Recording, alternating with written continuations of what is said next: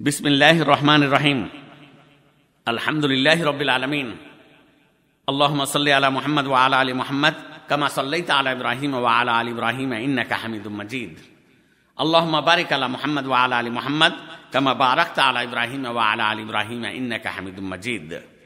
সম্মানিত ভাইরা আমার, সম্মানিতা বোনেরা আমার, আসসালামু আলাইকুম রহমতুল্লাহি ওবরাকাত আজকে যে বিষয়কে লক্ষ্য করে আপনাদের সামনে কথা বলার ইচ্ছা করেছি সে বিষয়টি হলো শুধু শুক্রবারে বা জুমার দিনে রোজা রাখা ভালো কর্ম নয় শুধু শুক্রবারে বা জুমার দিনে রোজা রাখা ভালো কর্ম নয় عن ابي هريره رضي الله عنه قال سمعت النبي صلى الله عليه وسلم يقول لا يصوم احدكم يوم الجمعه ইয়মান কাবলাহু আও বাদাহু।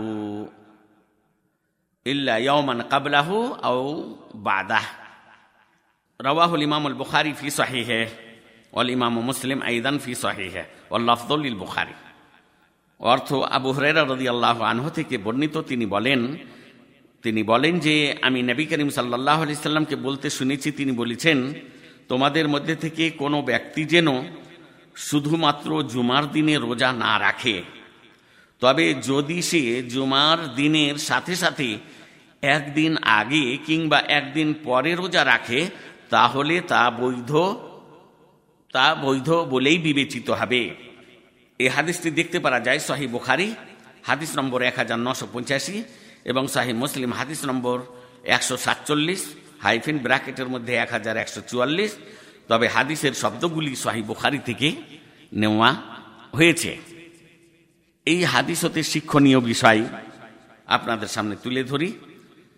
এক নম্বর বিষয় হলো এই যে কোন মুসলিম ব্যক্তির জন্য এটা জায়জ নয় যে সে শুধু শুক্রবারে বা জুমার দিনে রোজা রাখবে।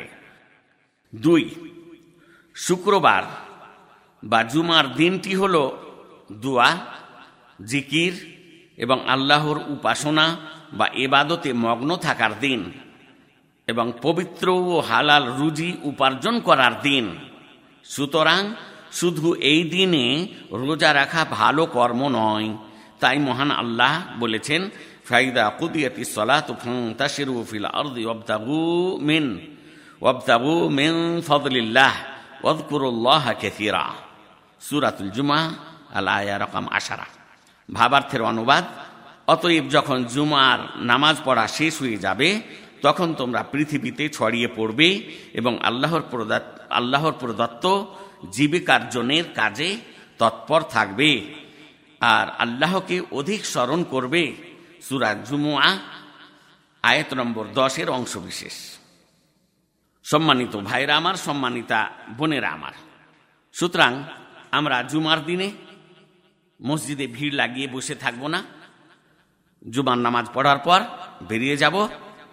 তারপরে নিজের যেগুলি অপরিহার্য বা করণীয় কাজ আছে, সেই কাজে আমরা লিপ্ত হয়ে যাব আর হালাল পন্থায় রুজি রোজগারের জন্য সদা সর্বদা তৎপর থাকব আর শুক্রবারের দিনও তৎপর থাকব।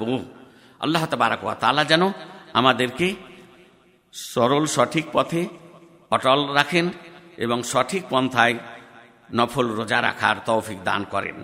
আমরা শুধুমাত্র শুক্রবারের দিন রোজা রাখব না।